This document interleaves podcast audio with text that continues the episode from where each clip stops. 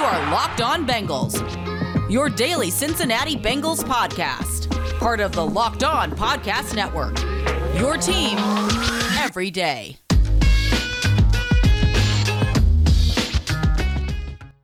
What up, Bengals fans, and welcome to another episode of the Locked On Bengals podcast. I'm your host, Jake Liskow. He's your host, James Rapien. As always, on Tuesday, we're joined by Bengals fans Mike Santagata. We don't have our names up, James. I guess we're not going to fix that today. If you're watching on YouTube, we'll put them down in the description. You can find Bengal Sands, Mike Santagata, our film guy, on Twitter at Bengals underscore Sands. You can find James at James Rapien. You can find me at Jake Liskow, your host of the only daily Cincinnati Bengals podcast. You can find it on YouTube, of course. If you're watching on YouTube, please click the subscribe button. If you're listening on some audio platform somewhere, the easiest way to get this delivered to your device daily is to click that follow button.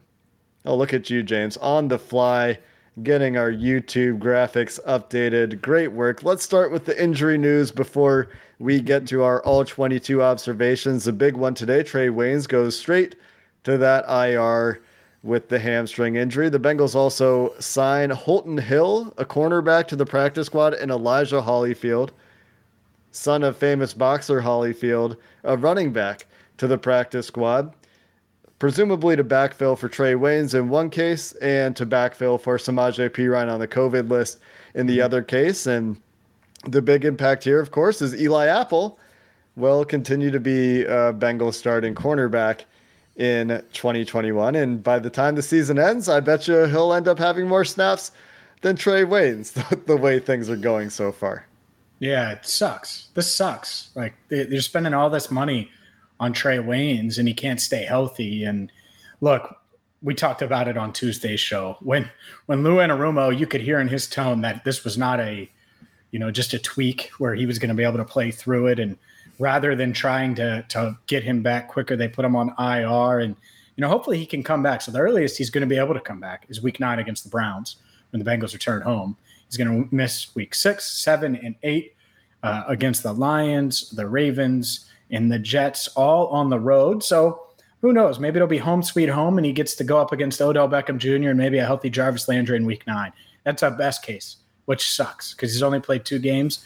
The good news, if there is good news, guys, the Bengals are used to, to playing without him. So they know what it's like without 26, and they can uh, hopefully navigate those waters on defense. I think the other thing, to me anyway, is that Chidobe Awuzie has been their best corner this year. So For at sure. least it's not, you know, cornerback one, and that was evident. He played a good game against Davante Adams. To me, he looks like an absolute steal of a free agent. When we look back at this free agency class, uh, it, it, might be that Chido is the best signing. We'll, we'll see. We'll see where we end up. Trey Hendrickson's also been pretty good.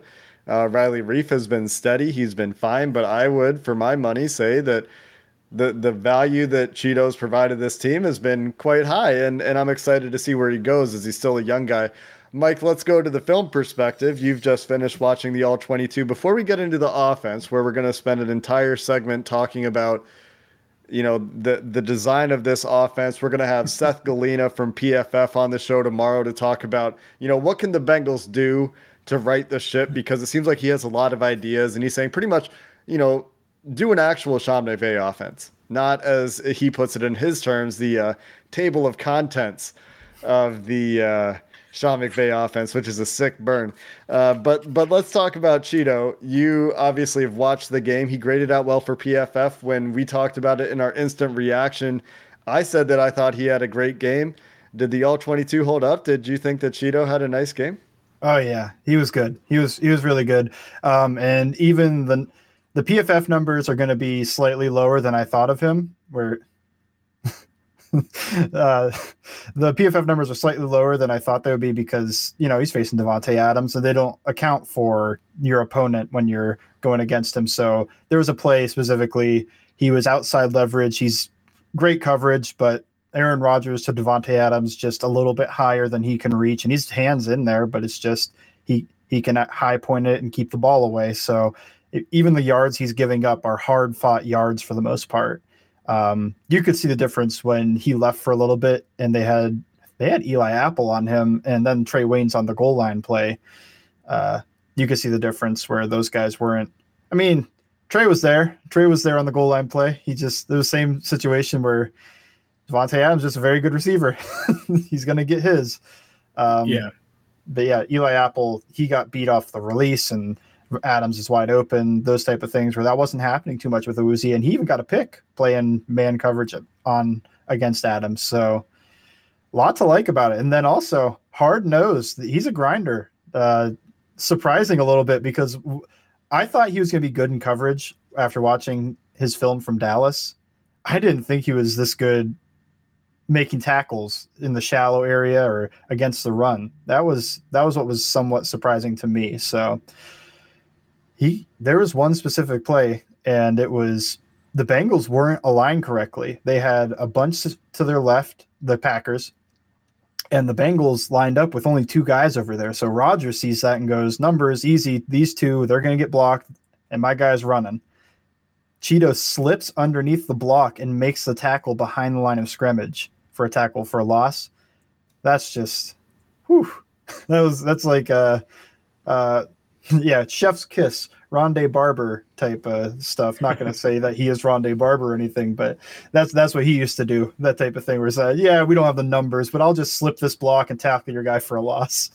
Yeah, I mean he's playing great, and it, it's funny you talk about how he like made life hard on Adams, and the narrative during camp was how slow of a start Ja'Marr Chase got off to.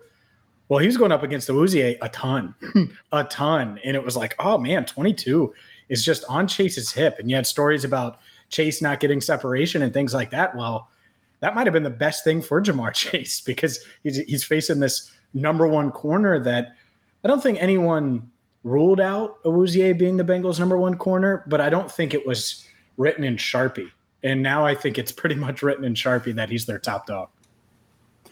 Yeah, popular opinion I think was that him and Waynes were like 1A, 1B, or both high level number two guys, but I would say that Chidobe's been at least a lower end number one type guy. I I don't have too many concerns with him going against almost anybody. He was good against Justin Jefferson too. Um, maybe we'll see if Chido can keep it up against I don't know like a big big bully guy like Mike Williams. Uh, I don't know if we've seen that yet. We've seen yeah, him. Allen Robinson stands out. Yeah, but the Bears are kind of being weird with him. That's true. Uh, but yeah, uh, we'll we'll see him throughout the year. But so far, the return is awesome, and he's he's here multiple years. Uh, I think it's a three year contract and three year, seven mil a year. That's nice. That's a good. That's a good deal. I thought it was a, a, pretty good deal when they signed him. It was the one that I thought had the most upside. He was injured and in a generally defunct defense in Dallas last year, paying early dividends, I would say, for the Bengals. He hasn't been perfect, but the chemistry I think is growing between him, Vonn Bell, Jessie Bates as three out of the four outside or deep players, not not counting Mike Hilton, who's also under contract for a few years. And speculation is growing. This may or may not be Trae Waynes' last year in Cincinnati. We'll see. I think you know, he'll have to play, obviously, but if he is healthy, I, think that's a little premature because Lou Anarumo, I think, brought him in for a reason. They paid him all that money for a reason. And if he doesn't play well down the stretch, if he comes back, you know, maybe we have this conversation again in a few weeks. But right now, I think the Trae Waynes won't be here in 2022 conversation. I think it's just a little bit too early. But let's shift gears, Mike. The, the big topic today, after Seth Galina, who again will be on the podcast tomorrow, is the, the scheme issues with the Bengals offense, more so than play calling, which a lot of fans are really grasping onto lately. It's just the entire offensive design. Offensive design might be missing some important window dressing. So let's talk about that in detail coming up next. But first, I got to tell you about a way to save money, and it's with Get Upside. Maybe the Bengals could grab some Get Upside and use it to buy a little more window dressing, as Jake Liskow put it. Or maybe they could put it towards Trae Waynes' 2022 contract, because that's uh, an expensive one. Either way, you can download the Get Upside app in the App Store or Google Play, and it's simple. Every time you fill up your gas tank, you're going to save money. And it could be up to 25 cents per gallon, which is going to add up, especially if you're filling up a lot and traveling like a lot of people are doing now that you're not working from home anymore. Like me, I'm going to the stadium every day. Well, I want to save money on gas and I can do it. And I do it with Get Upside. And right now, if you use promo code touchdown, you're going to save an extra 25 cents on your first fill up. That means up to 50 cents off each gallon on your first fill up. So download the Get Upside app in the App Store or Google Play. Use promo code touchdown to start saving money right now. All right. So Seth Galina writing about the Bengals offense, talking about the Bengals offense on his podcast, Too High. Mike, you and I talking in DMs quite a bit today, going back and forth about several of the plays and a lot of discourse in general in the in the Twitter world, which you know, for for whatever it's worth, it exists. This is where the discourse is today about the Bengals' offensive design, and it really goes back to the the. There's a few things, right? One of them is you know we've talked before where's the the read pass option game? The Bengals have run three read pass option throws this year. They've gone really well, but they're not part of this team this year. What's going on with the play action game? Why why hasn't it worked? Joe Burrow's numbers on play action have been miserable. What's going on in empty? Is is empty hamstringing this offense? Is it too easy to defend? And it worked to great success against Jacksonville on Thursday night football you turn on the tape against the Packers, a more disciplined defense, uh, and probably a better secondary, even without Jaire Alexander, because they have solid safeties and there's some very obvious differences. And then the the wide zone game, which I think probably looked a little bit different this this week with the the limitations around Joe Mixon, but hasn't looked like the Sean McVay wide zone that he no longer runs. By the way, with Matthew Stafford arriving in LA, it's missing all the pre-snap motion, and and even though this is a PFF Seth point, even though the the Rams aren't running the pre the uh, the outside zone as much, the Rams have still run more jet motion on under center plays than the Bengals have this year. So these little pieces are missing. What did you see when you turned this game on, Mike? When you're evaluating the the overall scheme now, five weeks into the season, as as the Bengals you know, lose a close one and the offense hasn't been able to get going. Ooh, a lot of points to hit. We'll start backwards with the wide zone stuff. I think they make it a little bit difficult on the offensive line, which is already lacking a little bit. Um, nobody would go into the season thinking the Bengals have even an above average run blocking offensive line. Uh, they don't make it easy on. There's no, like you said, the jet motion, or Seth said, there's no jet motion to kick the linebackers over, stop the pursuit angles a little bit quicker, help help Trey Hopkins, who struggled this game to get to sustain his blocks at the second level. I mean, that's easier if the guy's on a better angle for you, and that's what the jet motion would do, or the threat of the jet motion. Um, with the play action stuff off of the wide zone, they haven't done the gimme stuff. It they're doing all the hard work, all the wide zone, just from under center, no no motion, nothing. And they're not taking the easy stuff that usually comes with that. The main one I think of is just that play action with an over route, the Yankee concept, whatever, all the different ones drift, Yankee, uh, rage, takeoff. There's like a hundred different ways to just throw that same over over route, whether or not he stops. Um, and Bengals don't take advantage of it. That seems like something that they really could do with Tyler Boyd running that over route from the slot, and then you still have Ja'Marr Chase running deep. Uh, Tee Higgins probably crossing the field deeper. That really feels like it lines up with a lot of the players' abilities, but they haven't. I don't. I don't think they've run those specific concepts a single time, from what I remember. Um, maybe once or twice. I know it's in the playbook because they ran it at least once or twice last year. So none of that. The boot game it's there. You see Drew Sample catch the check catch the ball off on the shallow from from the boot and he just falls over his own feet. But it was a 15 yard game if 15 yard gain if he can just stay on his feet and run forward. Uh, he also dropped another one off of a boot, which yeah, just an awful day on the boot for him. Uh, and then I think when you talk about creativity, it's kind of a buzzword for offenses, but the Bengals constantly use Auden Tate as their extra blocker. Uh, under center, mainly is what I'm thinking of. Run the play action boot stuff or whatever leak if you want to do that. They've ran leak I think one time and it was the game winner against uh, Minnesota. Run him instead of Sample. Run him on that uh, little slide type route. It, he probably stays on his feet a little bit better. I mean, I don't know how it could be that much worse. so that that's my problem with the wide zone portion of the offense, and they're running two offenses. They they have the spread LSU one as well, where the empty uh, safeties are sitting. They're they're when they're too deep, they're not deep. It's too mid. There's no deep. It's they're sitting right there at eight yards, playing downhill, trying to jump everything quick because that's the only thing the Bengals are doing from empty anyway. It's just all quick game because the offensive line can't hold up to actually take a real shot other than a Ja'Marr Chase go ball. And those just aren't there every single snap. The the corners aren't going to press him when he beats them beats them like a drum downfield for 80 yards. It's like, okay, now you're playing off and you're playing basically scared. Like just protect deep. So they love Hoss juke series, but Burrow didn't throw the seam ball the one time it was open because, again, it's empty and they're not really playing that too too conservatively. They're downfield. Uh, seam ball was there. He didn't throw it. He threw the juke route. That was the interception, which he didn't even have the read for the return. He Boyd sat because he didn't want to get his head taken off.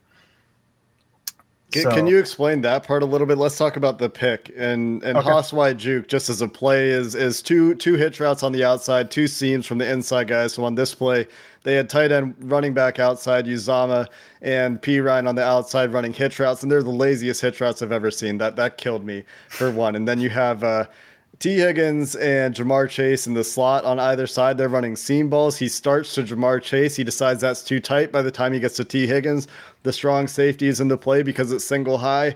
And against single high, you're not supposed to be reading that juke route, which is what Tyler Boyd killed the Jaguars on the entire game, if you think back to that game. But when you have single high, that means you have two linebackers to deal with. And Joe Burrow just didn't seem to account for De'Vondre Campbell.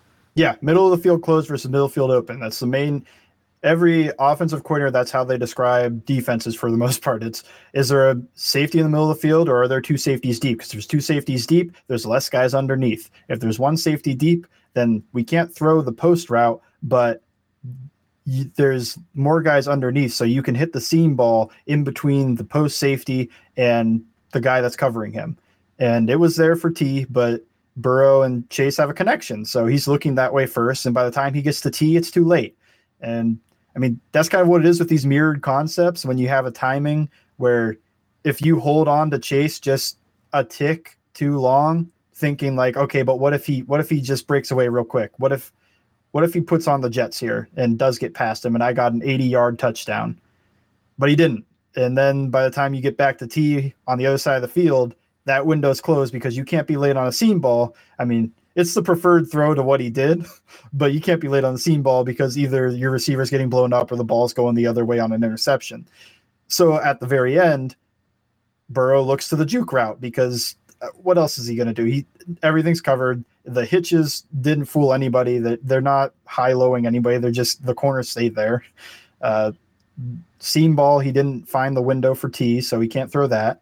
And now it's just the juke route or run. So he tries to throw the juke route, but Boyd, the coaching point on the juke route is when I show you my eyes and I'm sitting there, that means I'm sitting. If I don't give you the look, then that means I'm about to make a move because it's basically freelancing. It's just Boyd, hey Boyd, go sauce that linebacker because we he shouldn't be on you. Um, but there's two linebackers on him basically. So Boyd doesn't want to run into a linebacker where Burrow throws the ball for the interception, but he's not really doesn't really have any separation from the other guy because he played good leverage on it. So everything's covered other than the one the window to T was there, but he didn't get there in time and you can't be late. So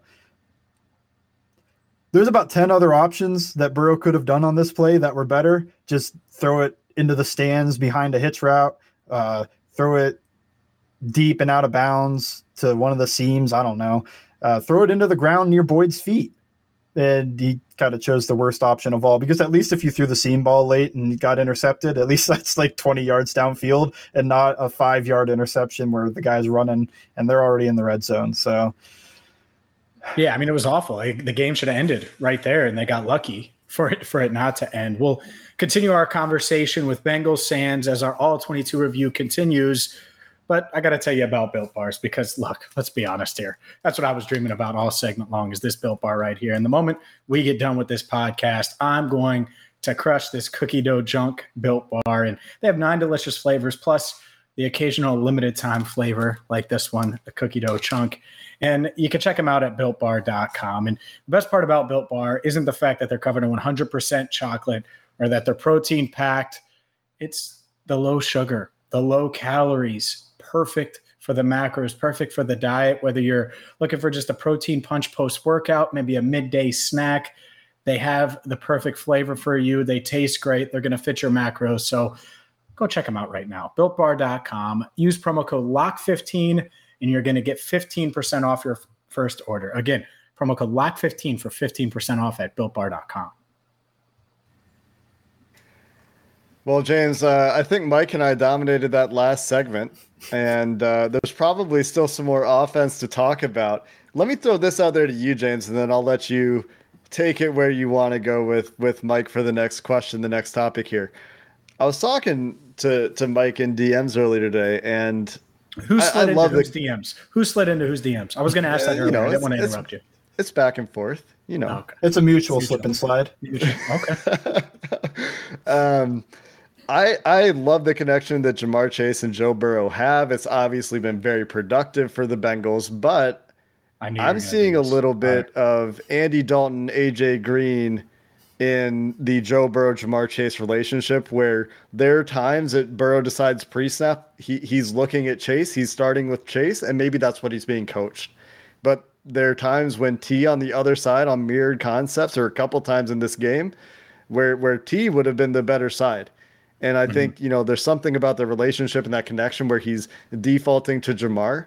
Have you have you noticed that, James? And then I'll let you go from there. Yeah, I mean, I think there's a little bit of that. I also think that um, Boyd getting double teamed through the caught the Bengals off guard. I don't think that was a plan. And then as far as T goes, T played bad the other day. I wonder if he's still hurt.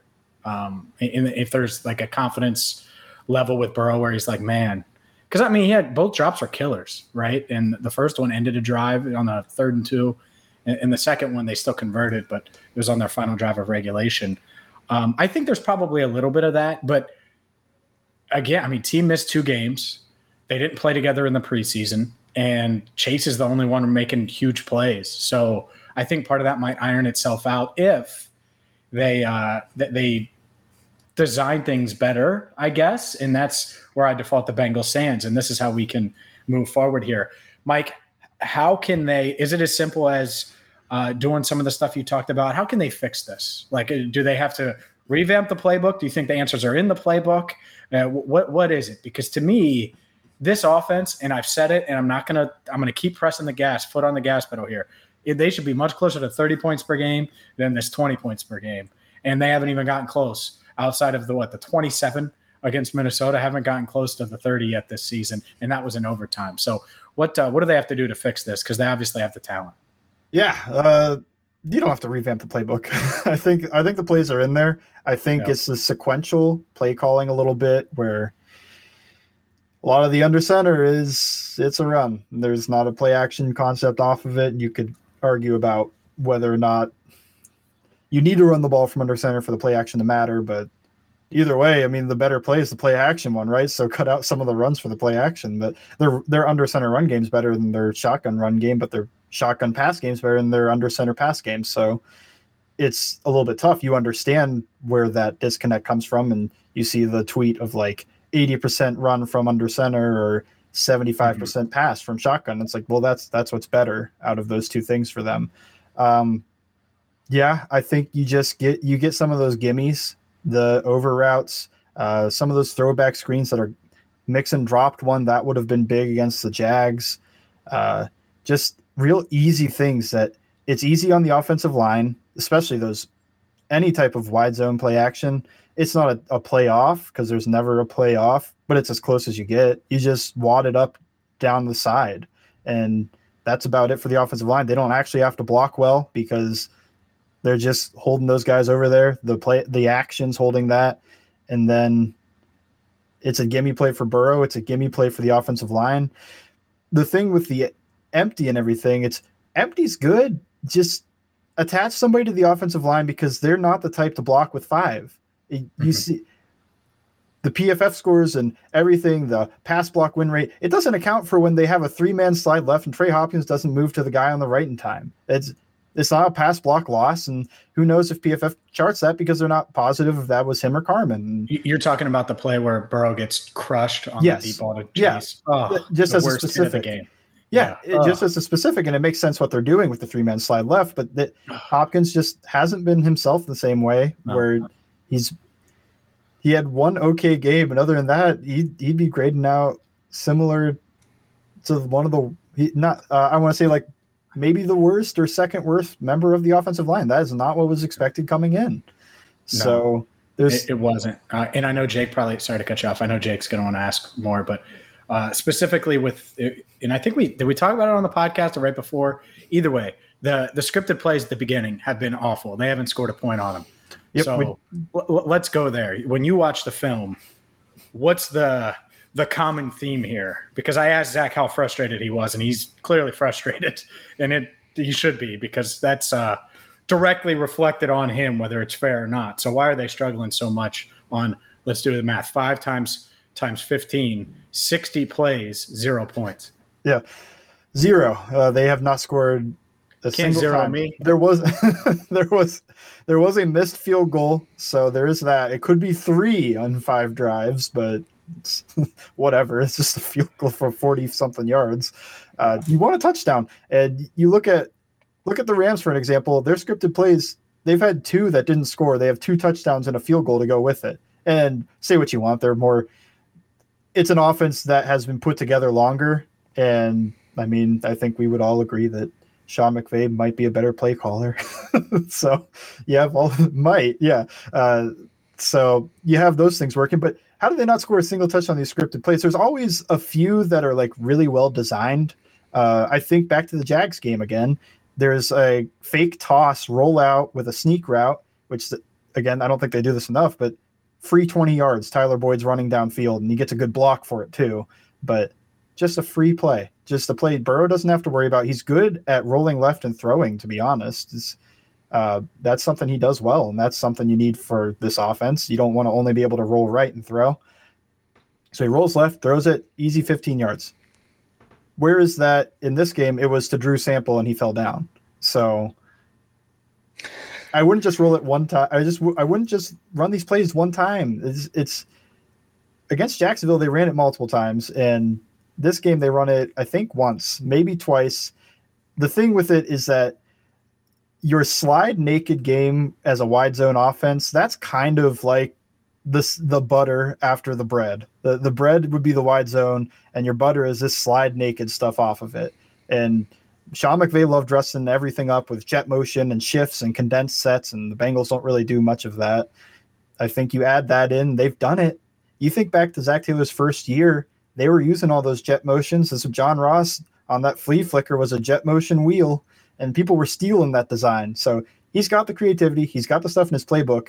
I think it's just he gets the offense gets too into the empty stuff because Burrow likes it a lot. I know I know he likes it a lot, but it's just attach somebody to the line, make their life easier. They can't block those five with their five.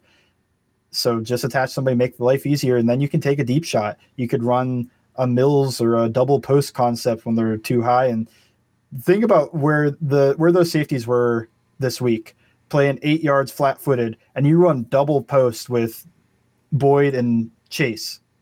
That's wide open. Either one, just take your pick because the safety isn't going to be able to play over top of that. But they can't because the offensive line can barely hold up for a three step drop out of shotgun, let alone a three step drop and hitch. So attach somebody, do do something to help the protection. Uh, I would hate playing in this scheme as as as an offensive lineman. I, getting an empty, having to dual read all the time, all that stuff. That sounds terrible.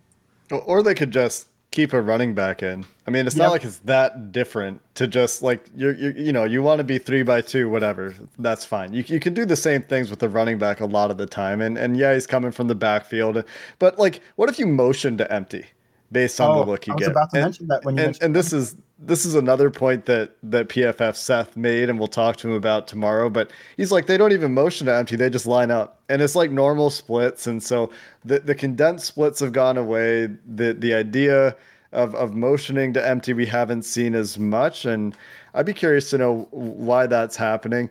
Uh, one one last note on the offense, and then one question about the defense, real quick, before we get out of here the Ja'Marr Chase comeback where he breaks a tackle and goes for like 20 yards after the catch to start the second half, right before that interception, there's a blown protection there. Uh, I don't know if you, you you remember seeing this, Mike. There's um Jackson Carman, I think, goes and and slides inside to help Trey Hopkins. Riley Reiff is watching this linebacker who's covering P but is showing blitz. His first step is forward, and Dean Lowry, who's the three tech on the play, just comes through unblocked. And for some reason, he doesn't just smash Burrow. He he kind of leaks outside. He thinks maybe it's a screen. Is his reaction like he kind of like is playing it as if it's a screen so Joe Burrow can get the throwaway? I just thought that was a a funny little note just to talk about the the issues they've had in getting protection set generally speaking. Just like communication issues along the offensive line, communication issues between Burrow and the offensive line, or Burrow not seeing things right, or Hopkins not seeing things right. Not sure where the issue is. Maybe it's just reaction time for these guys and and them not seeing the hints, but they really have to clean that up.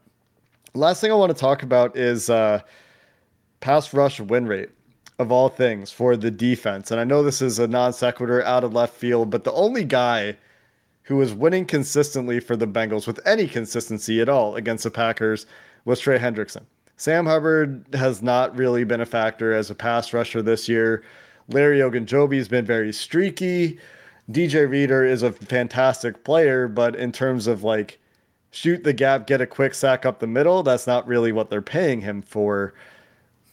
There's some hope, I guess, when Khalid Kareem gets back. Is there anything they can do to try to improve their their pass rush? Because their 35% pass rush win rate, I think, is like tied for fifth worst in the NFL or something like that. So it's not really a place where you want to be.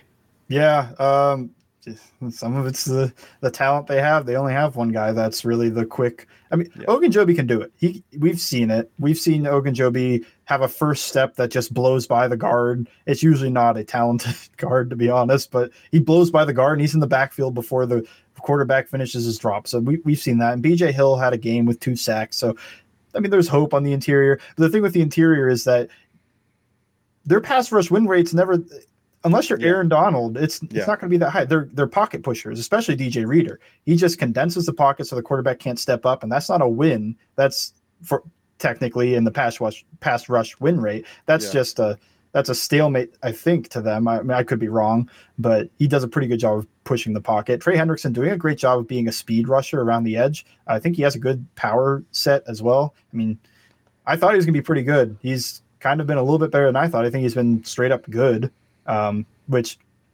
still not the 10, the, what do you have, 13 and a half sacks? That he never was the 13 and a half, really, really was the 13 and a half sack guy. That was a really talented defensive line with a really smart defensive coordinator. And this leads me to my next point is that I think Lou is doing some stuff to mitigate this. Uh, the reason the defense has been good is because his pressure designs have been good too. And then his disguises off of the pressure designs. So everything has been working together. There's specifically one play. I'll talk about two plays. One is a cover zero, which is a man blitz, nobody deep. They're just sending everyone. They're sending the house. And the Bengals line up with one safety deep, the double mug that they've been using a little bit. And to me, as just your armchair guy, and I think Rodgers, because he seemed a little surprised, that one safety deep is like, oh, they're they're bluffing. The- they wouldn't have a safety deep if this was cover zero because that guy's got to be in man coverage. Then they blitz everybody, and it's like, oh crap. so uh, that ended up being an incomplete pass, and I believe that's the same play. Trey Hendrickson. I mean, these guys are bought in. Trey Hendrickson does appeal. Uh, that's when you're rushing as the defensive end, and the running back comes out to your side. He starts going, and you have to take him. And last year, we the Bengals didn't really have somebody that was very good at that. I remember Carlos Dunlap just kind of shoving Kareem Hunt and then just standing there while Kareem Hunt scored a touchdown. Uh, but Trey Hendrickson stops, picks him up, and runs with him. And so that's gone. The coverage is good. Rodgers has to throw it away because you don't have time to wait for the wheel route to open up against a defensive end or wait for the man coverage to be beaten on these cover zero looks where it works. And on the other side, not just that, but they they do a good job of disguising a, a little bit when they are are coming, but they're making it look like they're not coming, blitzing from depth, all those things. Um, they'll play two high and end up in man free. It, the interesting thing to me is just how often they're willing with Jessie Bates to man up with him from playing deep. That's not something that's super common, and that's something where you a plus of having a Jessie Bates on the team where they can man up a tight end from playing what looks like a two high deep look. So Lou is doing a lot of interesting and good stuff to mitigate the lack of pass rush coming from the talent.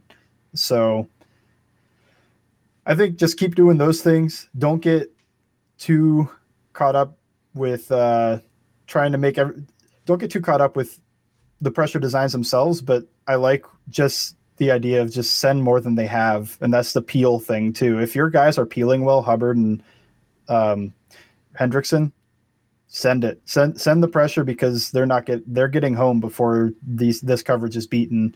I mean, we'll see with Apple, but that that worked really well this week. There's also that they a few times Rodgers held the ball for like seven, eight seconds and had nowhere to go with it. So that that speaks to the back end of this defense holding up. That's going to do it for this episode of the Locked On Bengals podcast. We're out of time, but had a great conversation today about some of the schematic issues on the offense, some of the specific plays from the Packers game with Mike Santagata. You can find him on Twitter at Bengals Sands. He'll be with us every week after games to talk about what he sees on the All 22 in conjunction with James and my own observations. Next time, tomorrow, we're joined by Matthew Derry from Locked On Lions for a weekly crossover and PFF's Seth Galina, who wrote a, a bit of a tirade today on uh, Tuesday as we record, talking about his frustrations with the Bengals offense. Until next time, Bengals fans, Who Dey and have a good one.